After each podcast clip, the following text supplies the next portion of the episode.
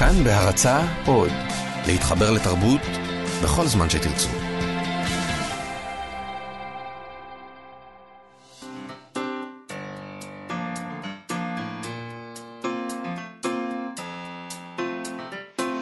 מה שכרוך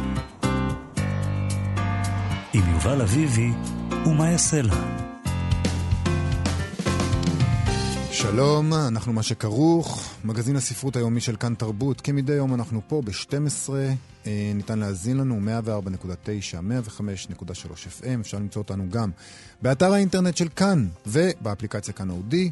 בעמוד הפודקאסטים אפשר למצוא אותנו ואת כל התוכניות האחרות המצוינות של כאן תרבות. איתנו באולפן שירי לב-ארי, עפרה לחמי ונדב זילברשטיין, וגם את, מאיה סלע. שלום מאיה. שלום יובל, בוא נזכיר שאפשר לשלוח מסרונים בטלפון 055-966-3992, 055-966-3992. אנחנו נדבר היום אה, עם הסופר דוקטור אלמוג בהר. על מצוקת המורים לספרות שנאלצים למצוא עכשיו, אה, די במצוקה, יצירות מזרחיות, כדי להתאים את עצמם לדרישות החדשות של משרד החינוך. אה, ננסה להבין מה הולך שם. אה, נדבר גם על המניפסט החילוני, אם נגיע לזה, של יובל נוח הררי, ונדבר על אסתר רב. אה, ויש לנו המון חובות מתחילת השבוע, ויש לנו עוד המון דברים. אבל לפני הכל, אני רוצה לדבר על חדשות מצערות שהגיעו אלינו הבוקר. הלילה מת המבקר והסופר אמנון נבות. שהיה אחד הקולות הבולטים של ביקורת הספרות ב-40 השנים האחרונות, ללא נכון? ללא ספק, כן. אה, קול מאוד uh, בולט uh, ו- ויוצא דופן. לא היה שייך... לא היה שייך למיינסטרים, ובכל לא, זאת השפיע הרבה. אני מאוד, לא. מאוד התעצבתי לשמוע את זה, הוא היה אדם שאי אפשר היה להתעלם ממנו. כמובן, הרבה פעמים אה, הממסד הספרותי לא הסכים איתו, אבל הובילו אותו אה, עוצמות נדירות של תאווה ותשוקה לספרות. נכון, אה, ממש לאחרונה יצא ספרו אה, האחרון, כך קרה, אה, גמר חשבון, שמו, בהוצאת דחק. אה, חוץ ממנו הוא כתב ספרים כמו עונת המלכים, טיסת מכשירים, לוכדי עריקים ומקראות ישראל. מלבד אלו הוא גם פרסם את ספר הביקורת מזכר פנימי על הסיפורת העברית בשנים 2000 עד 2010. והמשיך כל העת לכתוב ביקורות דעתניות, אה, והרבה פעמים גם מרגיזות מאוד, ובטח מעליבות בשביל mm-hmm. המבוקרים, אה, בכתב עת דחק אה, בעריכת יהודה ויזן. ויזן כתב הבוקר על נבות בעמוד הפייסבוק שלו, תקריא לנו? כן, אני אקריא. כך כותב ויזן, אמנון נבות, סופר, מבקר, מורה, חבר יקר ואחד מעמודי התווך של כתב העת דחק, הלך אמש לעולמו במיטתו, בביתו. במהלך העשור האחרון הייתה לי הזכות הגדולה לעבוד עם נבות על בסיס יומיומי, לשוחח עמו ארוכות על מצבה של הספרות העברית, להוציא לאור את שני ספריו האחרונים, המסע, מזכר פנימי והרומן, גמר חשבון, ולפרסם את מאמרי הביקורת שלו בכתב, בכתב העת דחק. לא הכרתי אדם שאהב את הספרות העברית ושחרד לגורלה כמו נבות. ואיני מדבר על חרדה אינטלקטואלית גרידה, כי אם על החיבור הפיזי שהיה לאמנון אבות עם הספרות העברית, על ההזדהות המוחלטת שלו עם הצבא, על כך שחש על בשרו את עלבונה. היה שלום אמנון יקר, אחרון הצופים לבית ישראל, ותודה על הכל. הוא כולל כאן גם קטע מברנר, נקריא כן, גם אותו. נכון. מתוך העששית העשנה. כן. והיא מבינה שהכל גזרה, גזר דין, שהעששית גזר דין, העשן המחניק, גזר דין. גזרה מן השמיים. הכל היה טוב ועלול לתיקון אלמלא העששית, אלמלא הגזרה. העששית, רק העששית, היא הכל. אילו היה הוא כאן והיה מתקן, אבל אין תיקון, אין תיקון למנורה. אין מנוס ממנו. היא תעמוד נצח על עדן החלון, תעמוד ותעשן. הפתילה, זוהי רק טוענה. ואפילו אלמלא הייתה לה פרוטה והייתה קונה עכשיו פתילה אחרת, פתילה ארוכה, טובה, איזה תרופה בזה? איזו תרופה? אם העששית נשארת, ואדם אין שיתקנה, שיתקן את העששית.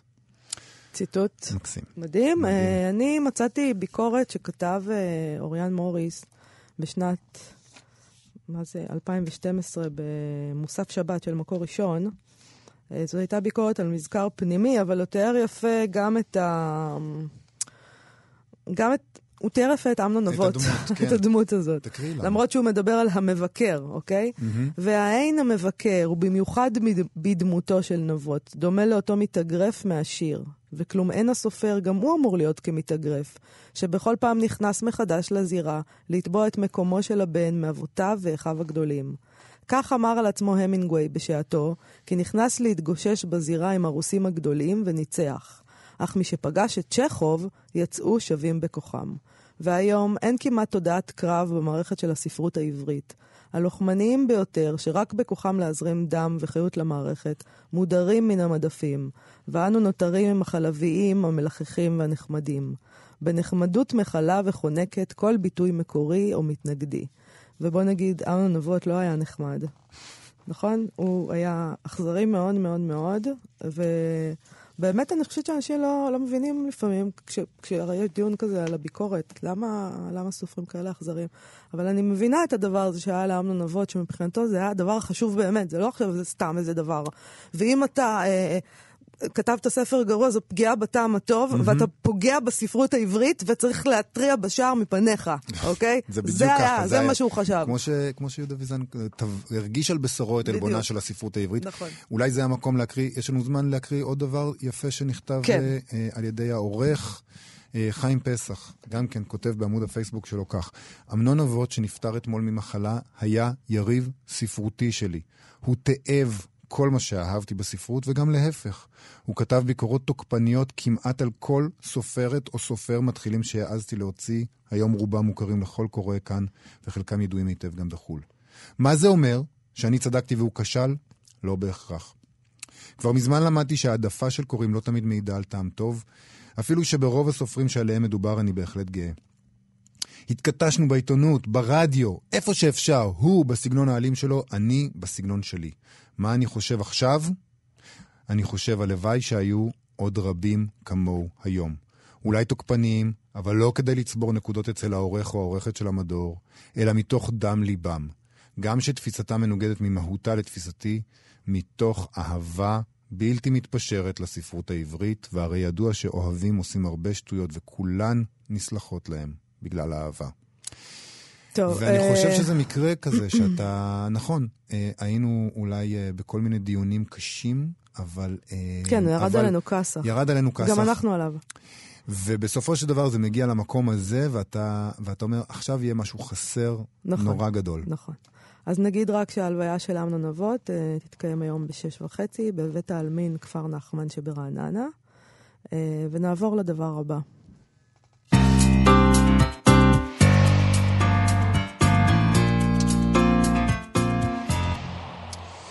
אז מהחדשות העצובות האלה אנחנו עוברים לאייטם קליל יחסית. תמיד זה ככה, אין מה נכון? לעשות, אין מה איכשהו לעשות. תמיד זה ככה, המעברים האלה הם חדים. כן.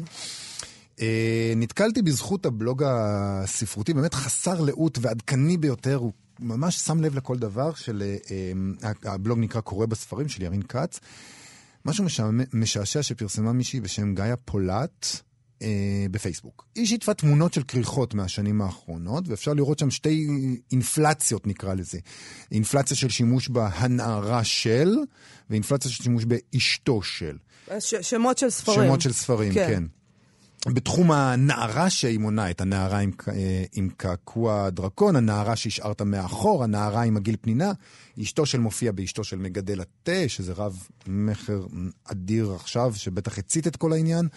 אה, אשתו של שומר גן החיות, אשתו של הנוסע בזמן ו- כן, וכולי. אני רואה לאן זה הולך, אוקיי. אז זה הולך בדיוק לאן שאת חושבת, ככה היא כותבת. אם את נערה, את מוזה, דמות מסתורית, נערה מרדנית, דמות מרתקת, מעוררת השראה, שכולם כמעט מתאהבים בה או רוצים להיות כמוה. וכשאת מתבגרת, את הופכת להיות אשתו של. הגישה שלך לעלילה, דרך בעלך. אז היא שואלת, כאילו, מה נסגר? שזה אלגוריתם עלום בשנים האחרונות? כן, אלגוריתם שבאמצעותו מוכרים מוצרים כבר, באמת. אז, כאילו, אז מימי בראשית, אז- פחות או יותר. חשוב להגיד שאלו שמות הכותרים בשפת המקור, זה לא אשמת המתרגמים שעושים אה, מלאכת קודש, צריך להגיד, ובמקרה של אה, נערה עם עגיל פנינה, אגב, זה בכלל באשמת אה, ורמיר, שנתן את השם הזה לציור שלו, ואגב, צייר עוד שמות עם, בתבנית של נערה עוד עם... ציורים. עם שמות. עוד ציורים. כן. מה אמרתי? צייר עוד שמות. שגם דווקא יפה. יפה, יפה, כן, נכון? פואטי. לגמרי. צייר שמות. צייר לי שם. Uh, כבר במאה ה-17, אז אולי זה לא... הוא עשה את זה במאה ה-17, זה לא טרנד כל כך uh, ספרותי, חברתי, חדשני, אבל באמת חבל ששום דבר לא השתנה מאז עד היום. כן, יש, אה, תשמע, יש משקפיים מאוד ספציפיות שאיתן אה, דרכן מביטים על נשים ונערות. תמיד זה היה ככה. זה עדיין אותו דבר. אני רוצה להרגיע את גיא פולט. כי ממש בסמיכות, שוב, את הסמיכות הזאת גיליתי בזכות uh, הבלוג קורא בספרים, פרסמה גם נועה לקס סדרת תמונות שמעידה על עוד אינפלציה נפשית בכריכות ספרים. שמות כותרים עם השם אליס. יש את עדיין אליס של אה, ליסה ג'נובה, מה אליס שכחה של ליאן מוריארטי, וגם נציגה ישראלית, סופה של אליס של גלית דן קרליבך. ויש פה עוד כותר שהיא אה, מציינת, שנקרא פרויקט אליס, זאת דווקא כן אשמת המתרגמים, כי הספר נקרא במקור, אם אני לא טועה, What She Left. אה, על הכריכה הישראלית שלו, למרבה המקריות, כתוב, אם אהבתם את הנער על הרכבת, זה המותחן הבא שאתם חייבים לקרוא. כאילו הם ממש רצו לחבר בין שני, ה, אה, בין שני הפוסטים. אז uh, מה שרציתי להגיד זה שהפוסט של נועה לקס מוכיח אולי את מה שאת, בתפקידך כאנטי-פמיניסטית נגיד, עשויה לטעון שאין פה מזימה של השיח הפטריארכלי הדכאני, אלא פשוט חוסר מקוריות שורשי וטוב. יש רב מכר עם השם נערה שיאללה, נחכה, השם אליס, יש שם רב מכר, נכתוב גם כן עם משהו עם... לא מיזוגניה, אלא עצננות. אני רוצה להגיד מסחרי לך, בריא. קודם כל אני רוצה למחות על אה, העובדה שהגדרת אותי כאנטי-פמיניסטית. כן, אני ידעתי שהסתיים, אני פמיניסטית. מספר אחד, אני. אולי, אני לא יודעת, כאילו, אני אני פמיניסטית, ואני לא יכולה לסבול אפילו את הרעיון הזה שיש נשים שאומרות שהן לא פמיניסטיות. פשוט לא ב... לא יושבת לכם על, ה, על הנשק האוטומטי הזה. יש לי גם כמה מחשבות משלי. למה את לא בדיוק כמו שאנחנו רוצים? כי זה לא, כי אחרת אני אשעמם אתכם. תשמע, אני יכול להיות שאני הפעם אפתיע אותך אפילו, ואני אטען שיש פה גם, אה, גם נכון חוסר מקוריות וענייני שיווק, אבל גם כמובן את הדרך הישנה והטובה שבה נשים מוצגות. אה, יש, נגיד בצורה גסה, שיש שני סוגים. בצעירותה, נכון, היא האישה המסתורית, האלוהית, פאם פאטל, טיפה משוגעת.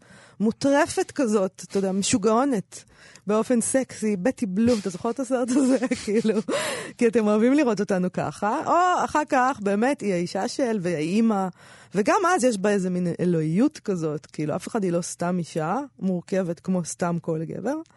תמיד זה חייב להיות או ככה או ככה, ואין לה רגעים של סתמיות. אה, כזה עם בירה ותחתונים מול הטלוויזיה, כי זה לא נשי. אלא אם כן היא מקועקעת כולה, וגם מזריקה הרואין, ואז יש בזה איזה משהו אפל כזה, וזה חוזר לבטי בלו. בקיצור, או נערה עם קעקוע דרקון, או האימא של הילדים שלי ואשתי היקרה. ואגב, אם תשאל גברים, נגיד, אה, תשאל גבר על אשתו, אז הוא תמיד יגיד אחד משני ה... באופן. גס אחד משני הדברים. או שהיא פשוט, דבר כזה עוד לא נודע לאנושות, אישה מושלמת, או שהוא יתאר אותה כאיזה פולניה קרה כזאת, אה, זה. זה, מה שאתם יודעים לראות. אני אוהב את מה שקרה כאן עכשיו, שהתכנסנו ככה, אחרי הרבה זמן לקח לנו, למקום המגדרי הקלאסי שלנו. אני הגבר שאומר, אה, מה אתם עושים עניין? זה בסך הכל תרגיל שיווקי. ואת אומרת, לא, תפסיקו לדכא אותנו. זה יפה, לא האמנתי שנגיע לשם. הנה, התהפכנו. זה קרה. אל, נשמע- ת, אל תבנה על זה שזה... שזה יימשך. לא, אל תבנה. אה, לפני שאנחנו ממשיכים, אני רוצה להקריא לך ציוץ קצר שהופיע בחשבון אה, של הוצאת כנרת זמורה ביטן דביר, שהיא במקרה ההוצאה שבה אה, גלית דיסטל אטבריאן הוציאה את שני ספריה.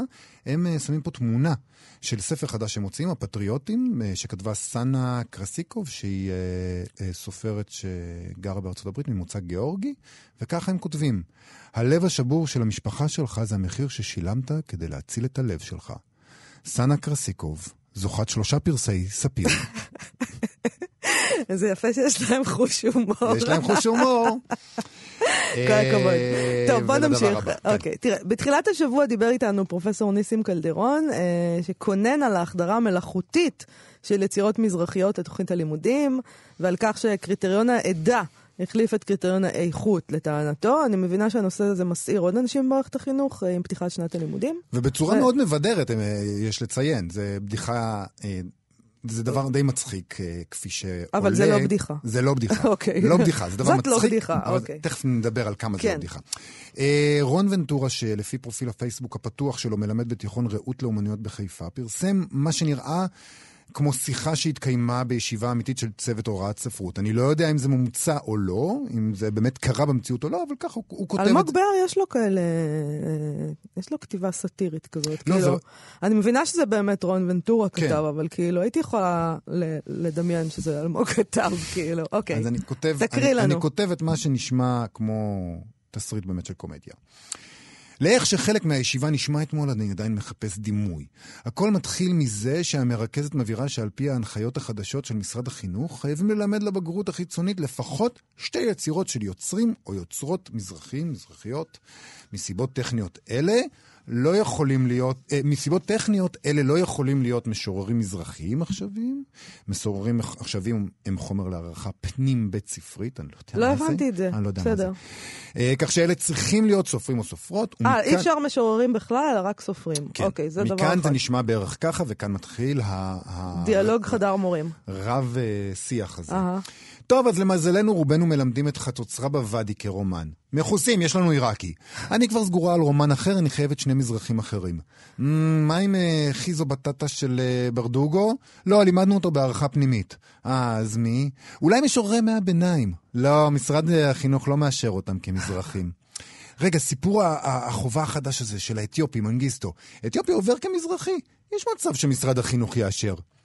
וסיפורים של רונית מטלון? מטלון, מצריה, לא? כן, זה יעבור. אוקיי, מי עוד? אפשר לקחת קטעים מאנה מן אל-יהוד של אלמוג בהר ולתפוס אותם כסיפורים. הוא מזרחי? מורכב כזה.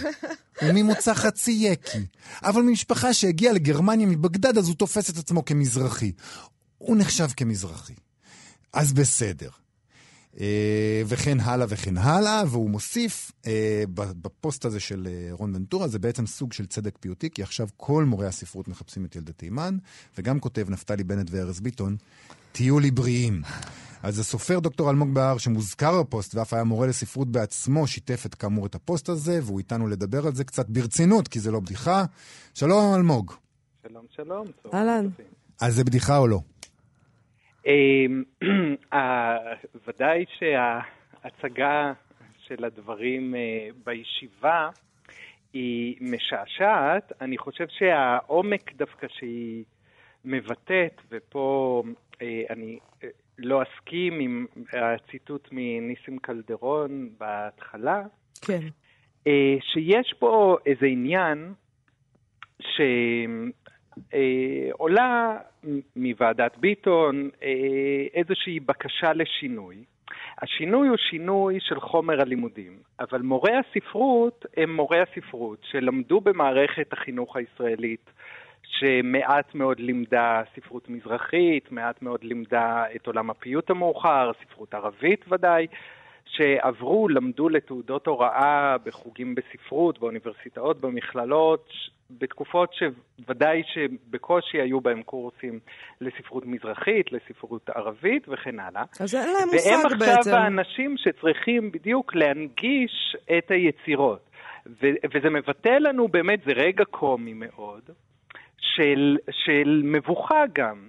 כלומר, אנשים למדו להיות מורים לספרות, אבל הם עברו בדיוק את המסלול הכלל-ישראלי הקנוני, שבו יש בעיקר ספרות אשכנזית במאה ה-20 ובעיקר ספרות אירופאית ואמריקאית, ועכשיו הם צריכים לדוג מעולם היצירה המזרחי יצירות, ו- ועולם ההיכרות הוא כמובן אה, חלקי. אבל בעצם ועדת ביטון לא, או, או משרד החינוך, אני לא יודעת, לא, לא נותן איזה רשימה של יצירות מומלצות שאפשר מ- מתוכם, זאת אומרת, הד- הדבר הזה נראה או כאילו... מתחילים איזה מערכת של כן. אה, השתלמויות. מטלון, מצריה או לא מצריה? כן. מה, היא לא נמצאת באיזה רשימה שם? או, או, ש, כן. או שייתנו אז איזה השתלמויות כל, למורים, שיגידו, יעשו להם יש קורס. השתלמויות זה כסף, יובל, אל תהיה... כן. מה איתך? השתלמות?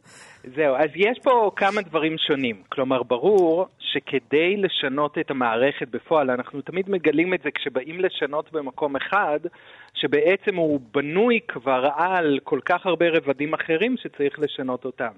כלומר, ברור שמערכת ההוראה במכללות להוראה, בחוגים לספרות ברחבי הארץ, צריכים להשתנות כך שספרות מזרחית, ולטעמי באמת גם העולמות המקבילים לה, הפיוט המאוחר והספרות הערבית, יהיו חלק מ, אה, מלימודי החובה בתוכם. ואנחנו לדוגמה מתחילים תוכנית ללימודי תרבות ערבית יהודית באוניברסיטת אה, תל אביב ובאר שבע. אה, לצד זה באמת השתלמויות, כלומר, מה יעשה מי שכבר מורה? ושלא עבר איזשהו מסלול כזה של היכרות, אז ודאי שהשתלמויות, או גם תחשבו שמורים הרבה פעמים, ההעדפה שלהם היא ללמד יצירות שנכתבה להם כבר פרשנות. כלומר, שיש איזה שהם ספרי כן, כן. פרשנות שמותאמים לבתי הספר. אז ברור שגם וגם הפרשנות היא האשכנזית, אה, שמתמקדת באשכנזי. אז פה גם השאלה מה יקרה עכשיו. כלומר, האם כשיווצרו פרשנויות כאלה, האם הן יהיו מצמצמות לקול המזרחי או מרחיבות? כלומר, כי שוב, הסוגיה העקרונית בעיניי, שעליה אני רוצה לעמוד, שהחברה הישראלית כחברה שנטועה בין עולמות, בין, אה, בהקשר הפנים-יהודי, אה, יהודי העולם המוסלמי ויהודי העולם הנוצרי, בהקשר הרחב יותר, בין העולם הראשון לעולם השלישי. חברה כזאת צריכה לייצר אנשים שמסוגלים לקרוא ביותר משפה אחת. כלומר, Mhm. יכול להיות שערבית או ארמית יעזרו לתלמידינו כדי להגיע לעולם היצירה הזאת. צריכה להיות חברה שמכשירה אותם להתבונן גם על אה, דון קיחוטה וגם על קלילה ודמנה, ובשביל זה צריך כלים. צריך ליצור כלים בכל הרבדים באמת, גם אלמוג, של אבל הפרשנות, לא נראה לי גם של שמשרד הערכה. החינוך הנוכחי הולך לכיוון הזה של לימודי הספרות הערבית כן. והשפה הערבית. זה לא בדיוק כן. הכיוון.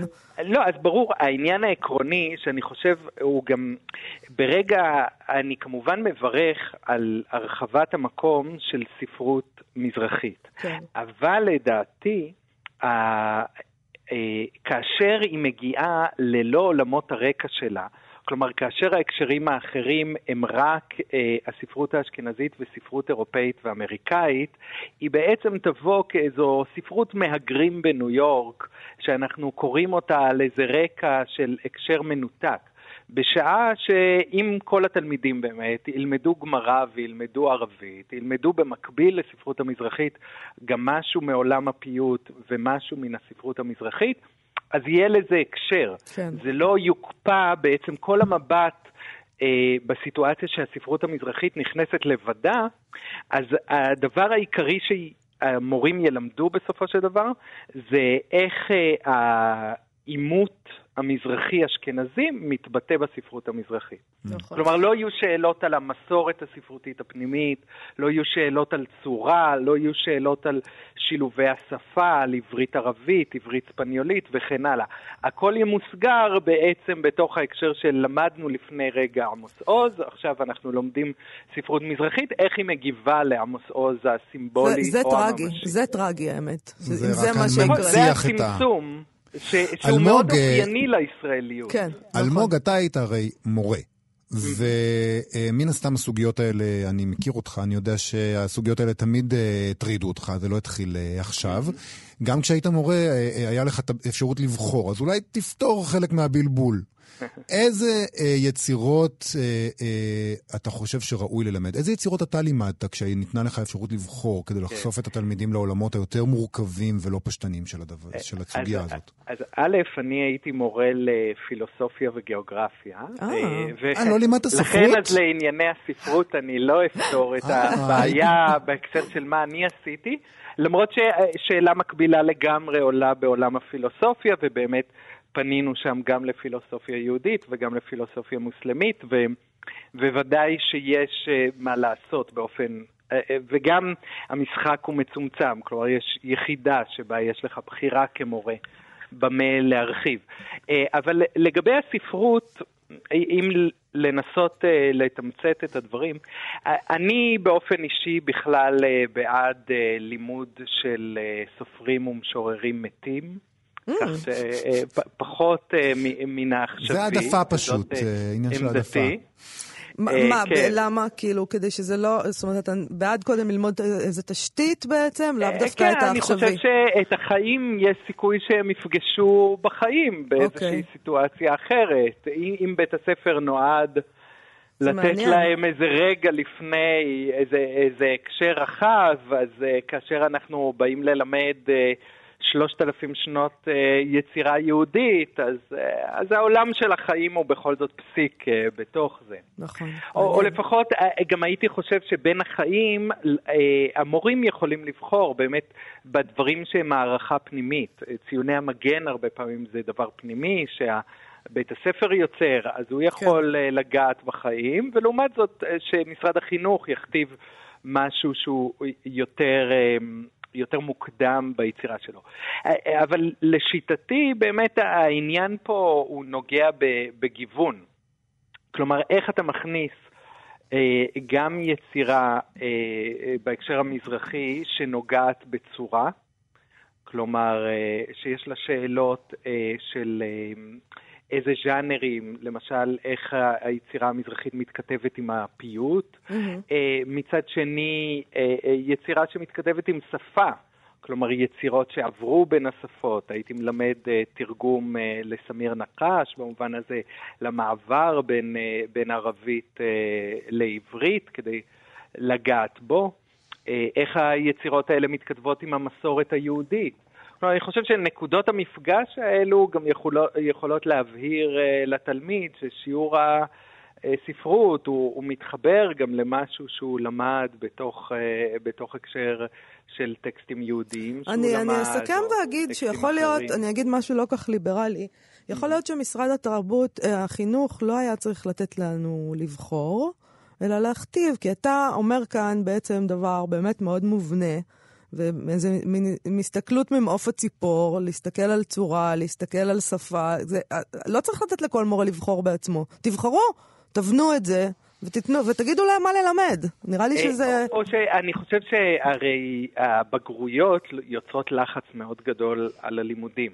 נכון. במובן הזה, אם אה, מקצוע הספרות היה באמת מחולק לחלק שהוא מובנה ושמשרד החינוך מכתיב אותו, והוא בנוי יותר על היצירה המוקדמת יותר, שתיתן להם איזו פרספקטיבה ארוכה על מהי התרבות העברית והיהודית, והמורים יוכלו לבחור בתוך הקשרים שאולי יהיו גם פחות, אה, פחות מוכתבים על ידי בחינה, פחות מונעים על כן, ידי כן. הסד הזה של הבגרויות, יוכלו ליצור, לבחור אה, יצירות, כי ברור שהעניין של החיבור של המורה ליצירה שהוא מלמד יכול להיות משמעותי. נכון.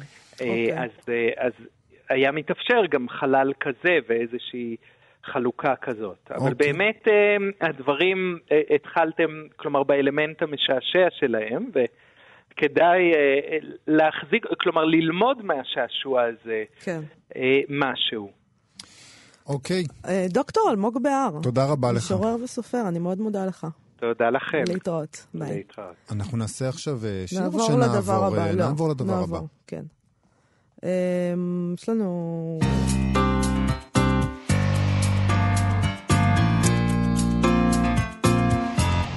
טוב, יש לנו חוב, חוב משלשום, כי אנחנו לא מספיקים דברים, אה, ואנחנו רוצים לדבר קצת על המשוררת אסתר רב, ששלשום צוין יום מותה, היא נפטרה ב-4 בספטמבר 1981, ואני קצת רואה בזה חובה שלנו אה, לזכור ולהזכיר דברים מהסוג הזה. בהחלט. אה, בצניעות, בהחלט. בצניעות, אבל בכל זאת.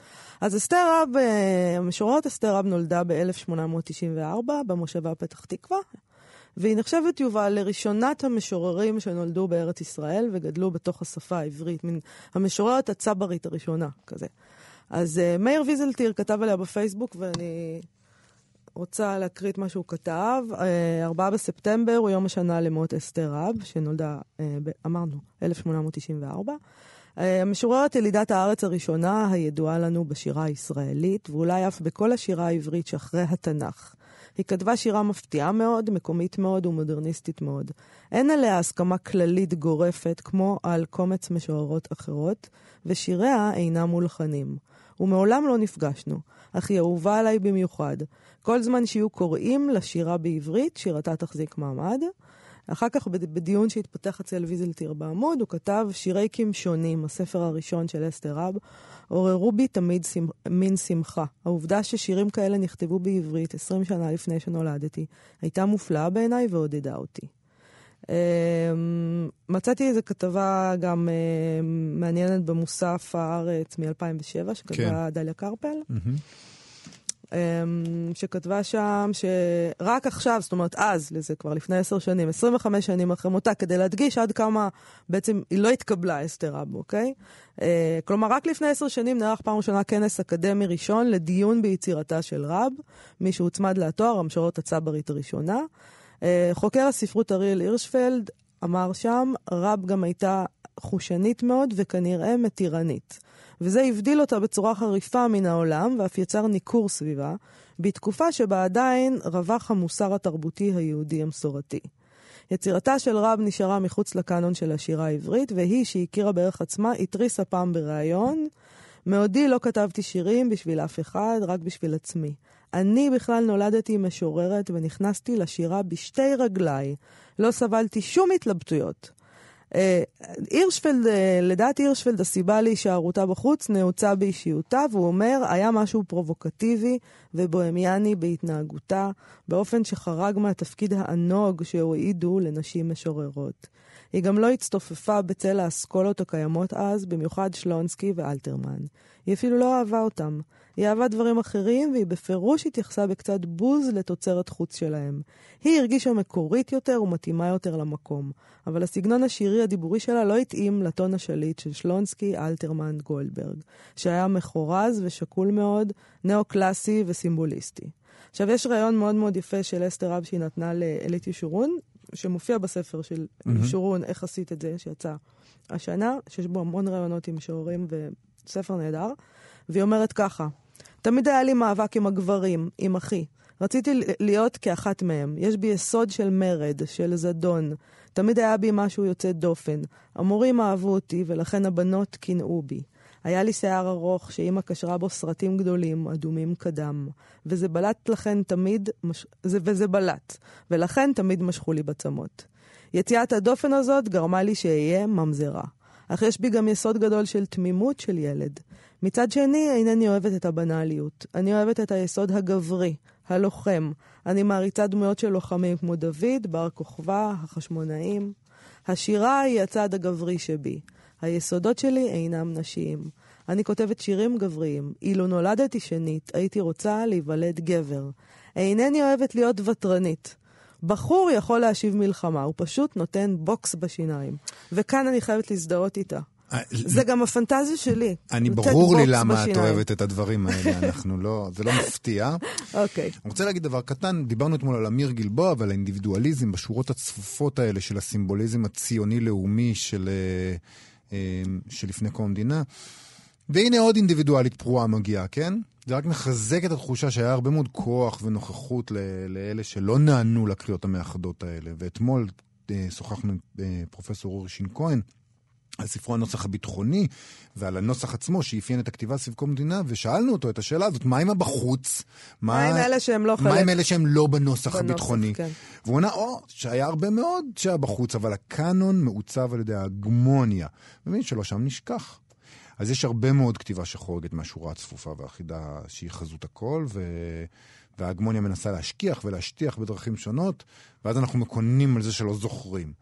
ויכול להיות שלא זוכרים, כי יש כל מיני סוכנים של זיכרון שדחוף להם מאוד אה, שתהיה תמונה כזאת מאוחדת ורתומה לאיזה מטרה אידיאולוגית. בשביל זה אנחנו כאן, כדי להזכיר, אה, למרות שאתה יודע, המנ- המנצחים אה, כותבים את ההיסטוריה. אז אני אזכיר שמחר יצוין גם יום מותה של המשוררת תרצה אתר, שמתה ב-7 בספטמבר אה, 77, שזה לפני 40 שנה בדיוק.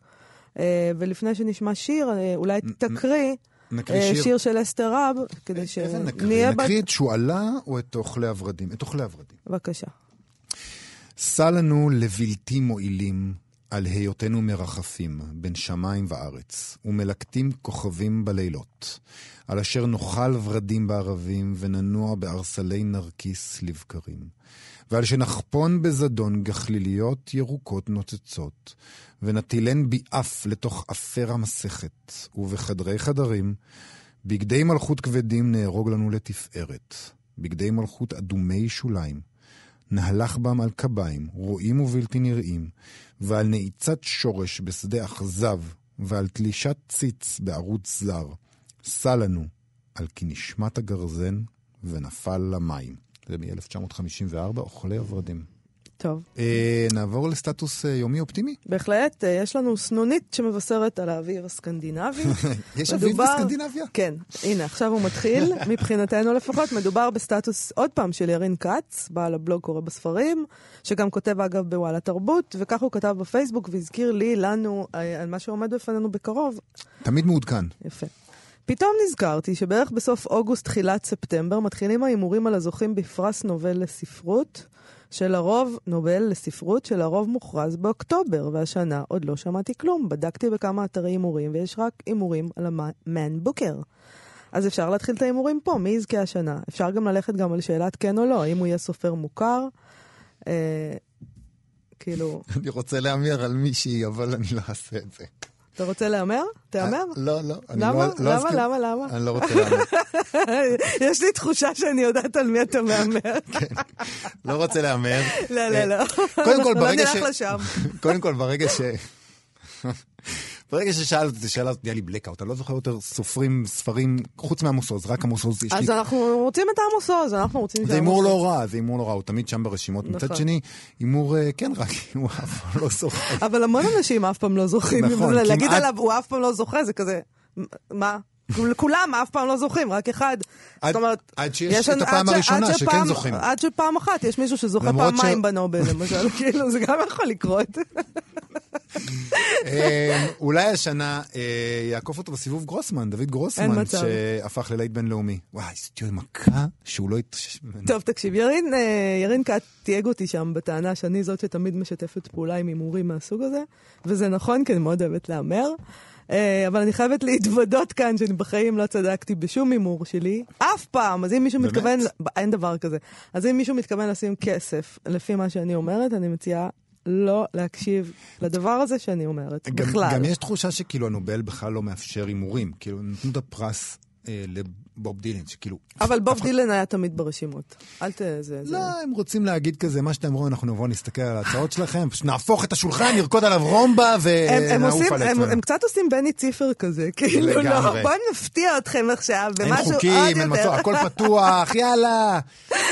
נשתולל. אז תקשיב, יהיה לנו עכשיו איזה חודש וחצי מעניינים מלאי הימורים, אה, ובסוף הרגע הנהדר הזה, מול הדלת הסקנדינבית המהודרת, בשידור הישיר באינטרנט, שבה מודיע מזכיר הוועדה מי הזוכה, ואני אף פעם לא מבינה את המבטא שלו, ויושבת מול המסך וצועקת, מה?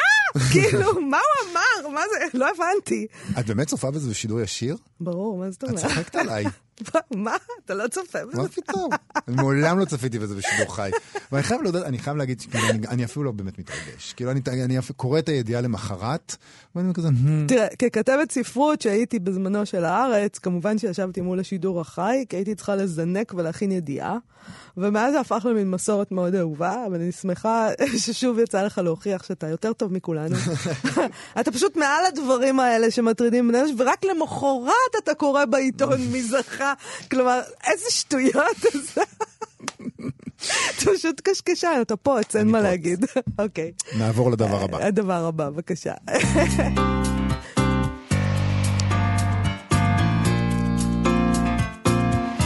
שמע, יובל, אני רוצה לדבר על שרירים, שזה נושא שלפי דעתי מעניין אותך, לא? פחות. אה, חבל. תשמע, בגרדיאן פרסמו ראיון עם וויליאם ג'ירלדי, שעסק בפיתוח גוף וכתב ספר שנקרא Hero's Body, גופו של גיבור. אה, זה ראיון מעניין מאוד מהרבה, מהרבה בחינות, כי למשל הוא נפתח בכך שג'ירלדי נאלץ להסתיר את העניין שלו בספרות ובשירה. הוא אהב את קיטס, והחביא אותו מחבריו למכון הכושר בתוך חוברות של מגזיני כושר, כאילו בגרסה מהופכת של פלייבוי שמחביאים בספרי לימוד, כמו שהוא הגדיר את זה. זה- הוא- זה- זה משורה נורא טובה. זה כאילו. גדול. אה, הוא הוא גדל בעיירה שנקראת לא פחות ולא יותר מנוויל. אין לו, לא היה לו סיכוי. לא, אני לא מאמינה שזה אמיתי, זה נשמע לי כאילו הכי מומצא. מנוויל. אה, אבא שלו גידל אותו ואת אחיו לבד, בלי האימא, אוקיי? זה אז ת- תחשוב על זה כאילו, נגיד ברומן, היית אומר די, די, די, אי אפשר, מנוויל. קראתם כאילו, לעיר מנוויל. ואין. אימא, כאילו, די די, כבר. באמת, מוגזם. האבא החדיר בהם אידיאלים מצ'ואיסטים, עד שהוא מת בעצמו בתאונת אופנוע כמובן, לא סתם כמובן. תאונה, באיזה תאונה הוא? תאונת סובארו, כאילו זה חייב להיות תאונת אופנוע. וזה הפך אותו להיות אב אחר ממה שהוא אביו וסבו, אה, לשנות את הדבר הזה שהוא מגדיר דרך רעילה להיות גבר. ה bodybuilding. נכון. תשמעי, אני, אה, אני אה, קיבלתי ממך את הלינק הזה, כמובן, כמו כל הלינקים המעניינים שאני מקבל, אבל שם היה אה, עוד לינק, קישור, לטקסט שהוא עצמו, עצמו פרסם לפני כמה ימים, גם כן בגרדיאן, שבו הוא מדבר איך דווקא הדוד שלו הוא זה שהכניס אותו לעסקי ה bodybuilding, הפיתוח גוף. פסקה יפה שאני אקריא אותה רגע בתרגום חופשי. דודים מספקים לנערים חופש שאבות לא יכולים. כניסה למחוזות מלוכים יותר, הרסניים יותר של הבגרות. אבי הנגר עשה כמיטב יכולתו לגדל אותי ואת אחיי, בלי אמי, שנים קודם לכן, לכן, היא עזבה אותנו לטובת מה שהיא דמיינה, יהיו חיי זוהר, אה, חיים זוהרים יותר. אבל כל הורה מבין מהר שהטוב ביותר הוא עדיין חסר. מבלי להיפגע מגירושים, חובות ושלושה ילדים לגדל לבד, דודי היה זמין יותר מאבי. זה מעניין תמיד הדמויות האלה שהם לא ההורים, כן. האימא או האבא, שאין להם את האחריות ההורית ואת הרגש ההורי כלפי הילד, והם יכולים, אה, כפי שהוא מתאר את זה, להכניס את הילד למחוזות מלוכים יותר, שזאת הגדרה מאוד מאוד יפה, נכון. מחוזות מלוכים יותר. והדוד הוא באמת דמות מעניינת מבחינה ספרותית, נכון? אני נזכר בספר שדיברנו עליו לא מזמן, אה, כאן על פני האדמה. האב גם כן מת שם, כמובן, תמיד הורגים את האב. והדוד מגדל את אחיונו להיות מאצ'ו, מתאגרף, אה, אכזרי וקטלני. ומנגד, ישר קופצת לי לראש הדמות הבאמת מענגת של הדוד סבוני, בספר 35 במאי של אריך קסנר. כי, ואני אהבתי את הפסקה הזאת שהקראתי, כי יש בה לכידה מעניינת של הדמות הזאת, של המחנך שהוא הלקוי, דווקא כיוון שהוא זמין משוחרר. גם הדוד סבוני, שהוא איש טוב יחסית, הוא מחנך לקוי. ופיתוח הגוף שהדוד uh, מזמין את הנער הזה לעולם הזה, להתגבר על אהבת המילה הכתובה ולהפוך לגבר שרירי ומסוכן, זה באמת, כמו שאמרת, גבריות רעילה. Uh, את מעט האחריות הגברית הזאת שהאבהות המסורתית עדיין מחייבת, לדוד אין. אז פתאום מתחשק לי לקרוא על דמות האב בספרות. אה, סליחה, על דמות הדוד בספרות. אנחנו כל הזמן קוראים על דמות האב, גם על דמות האם. מה עם, מה עם המבוגר האחראי נטול האחריות? אני מציעה שאנחנו נמצא חוקר ספרות שחקר את דמות הדוד בספרות העברית. בעיקר אצל ברנר כמובן, ואני די כאילו בטוח יש איזה מישהו כזה. בסדר, נחפש. דמות הדוד אצל ברנר. בואי נחפש. אוקיי. גם שאלת אותי מקודם על שרירים, שזה לא מעניין אותי. כן, למה בעצם? מה... זה קשור גם לדברים שהוא אומר, שהוא כותב בטקסט שלו ושהוא אומר בריאיון, הם תוצר של פעולה, אבל הם דבר דומם. הם קשיח, הם משמשים להסתרה. וזאת הסתרה מעניינת, אני לא אומר שהיא לא, אבל היא קשורה באמת אה, אה, לבושה הזאת מנשיות, לפחד מיכולת וכל אלה. אבל האלימות, שהיא אלמנט גברי שניצב לצד השרירים, שהרבה פעמים נתפס כ- כשייכים אחד לשני, זה הסתרה שקופה הרבה יותר, זה מין וילון תחרה כזה שאפשר לראות דרכו הכל. והשרירים הם הסתרה אטומה, ולכן היא פחות מעניינת בעיניי. גם כ- כפיגורה ספרותית אני מדבר. אה, פיתוח גוף זה כמעט דימוי קל מדי, נכון? ואלימות היא, היא דימוי מורכב, לא ברור, משובש. תשמע, אני לא, אני מצטערת שאני לא אדבר בלשון המצוחצחת שלך. אה, פיתוח הגוף של שרירנים זה פשוט דבר פתטי, אוקיי? זה פשוט, זה לא דימוי, זה הדבר עצמו. אין בזה שום תחכום, ויש בזה באמת משהו נשי כביכול, במובן הזה של ההתעסקות המוצהרת הזאת בגוף, איך אנחנו נראים, שריר אחרי שריר, זה פיסול כזה, כמו מסיבת בוטוקס מהגיהנום, זה הדבר הזה. זה... אני לא מסכים איתך שזה כל שאתה... כך פתטי. זה נורא, וזה גם כיעור, אבל זה כבר עניין של טעם, זה דבר נורא.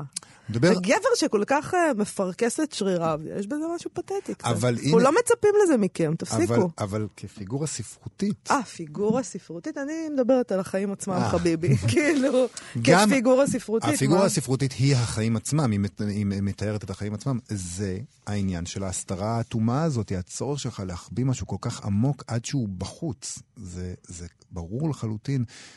שכשאתה מתעסק בחיצוניות... לא, זה, אבל זה מה שאמרתי, שזה כבר לא דימוי, זה כבר הדבר עצמו בעצם. נכון. זה כבר, זהו, אז זה כרגיל בסופו של דבר את צודקת. ברור, נכון. אה, נגמר לנו הזמן. כן, זה די נורא. לא הספקנו לעשות uh, חצי מהדברים שרצינו לעשות, כרגיל. אבל תמיד יהיה לנו את יום ראשון. את שבוע הבא, כן. אוקיי, אז uh, אנחנו סיימנו להיום, אנחנו כן. כאן uh, מראשון עד רביעי. Uh, בשעה 12 אנחנו כאן עד 1 ב-104.9 ו-105.3 FM, באתר האינטרנט uh, של כאן או באפליקציה כאן אודי. אה, אפשר גם למצוא אותנו בעמוד הפודקאסטים, ואת כל התוכניות שלנו הן מוקלטות והן עולות שם, ואפשר, מי שהחמיץ מוזמן לעשות את זה. אה, ויש שם עוד פודקאסטים שהם לא שלנו, וגם הם לא רעים בכלל. מעולים. אה, אנחנו נודה לעפרה לחמי, שירי לב-ארי ויאיר ניומן, וגם נדב זילברשטיין לדעתי נכון. היה פה. מחר יהיו כאן שירי לב-ארי וענת שרון בלייס. נכון. בתוכניתם של יום חמישי, מה שכרוך של יום חמישי. יפה.